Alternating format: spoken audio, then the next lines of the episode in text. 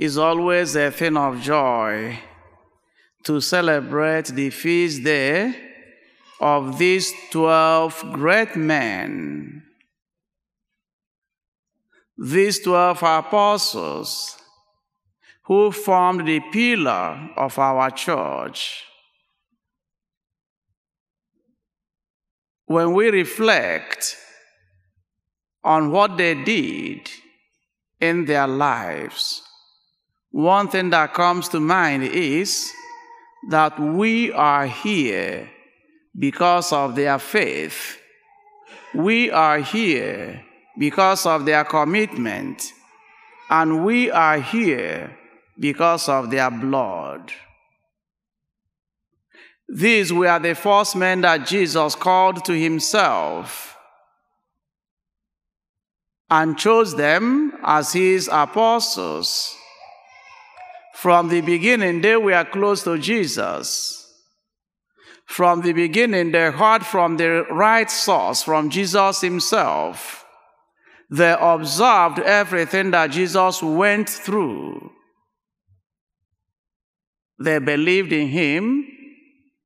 They committed to their belief and even went the extra mile of following exactly in the footsteps of Jesus by offering their life for the sake of the kingdom of God. They offered their lives because they fully trusted Jesus. They believed that Jesus was not deceiving them. They believe that Jesus is the way, Jesus is the truth, and Jesus is the life. They built their faith around him, and they were not afraid of losing their lives. And this they did. We are here because of what they did. We are here because of their commitment. Because through them, the gospel message started going out to the ends of the earth, to every part of the world. Imagine the difference these 12 men made in the life of all of us as Christians. Imagine what the Holy Spirit used them to achieve today. That what started with a little group of people have really expanded to include a multitude of people, people in their billions, of all ages, of all generations, professing the name of Jesus. Because people like Philip and James said yes, made a commitment, and stood firm in their belief. That's why it's a thing of joy to celebrate these people. It always gives me that joy to read about their lives, to reflect on how they're committed to spreading the good news. Despite all the challenges that they faced, they remained focused. And for me too, not just as a priest, but as a Christian. And for all of us as Christians, it becomes a real challenge. How do we learn from them? And what do we learn from them? How do we follow in their footsteps as they followed in the footsteps of Jesus? How can we learn from them the idea of getting off our comfort zone for the sake of the kingdom of God? Doing those things that we know kind of bothers us. Those things that maybe we feel very uncomfortable doing. But then realizing that we are doing those things for the, second, for the sake of the kingdom of God, being able to embrace those things and step out of our comfort zone just to spread the good news.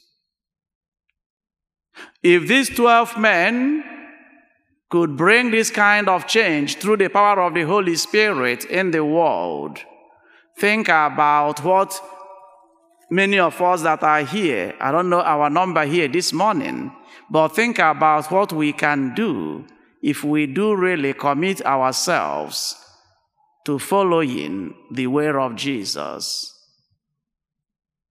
We all don't have to be preachers, but we can preach if the need arises. You don't have to have any certificate to preach. You just have to tell people how you feel about Jesus. That's preaching. You just uh, let people around you know what Jesus has been doing in your life. You just have to let people around you understand that your faith in Jesus is because you believe that He died for you and that He rose on the third day in order to take you into God's heavenly kingdom. You don't have to have a certificate to preach. Just tell your story. You can also make impact by your own witness of life, even without talking, without speaking to anybody. Relating with whoever you meet with love and kindness, with compassion and forgiveness. In so doing, you spread the gospel and you follow the example of Jesus, who is our Master.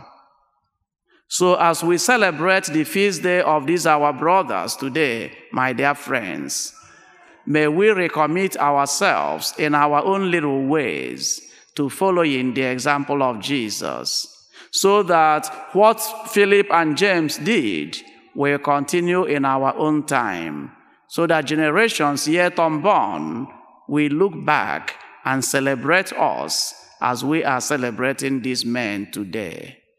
May Jesus and the Holy Eucharist be our strength as we commit ourselves to being his true messengers. In the name of the Father, and of the Son, and of the Holy Spirit.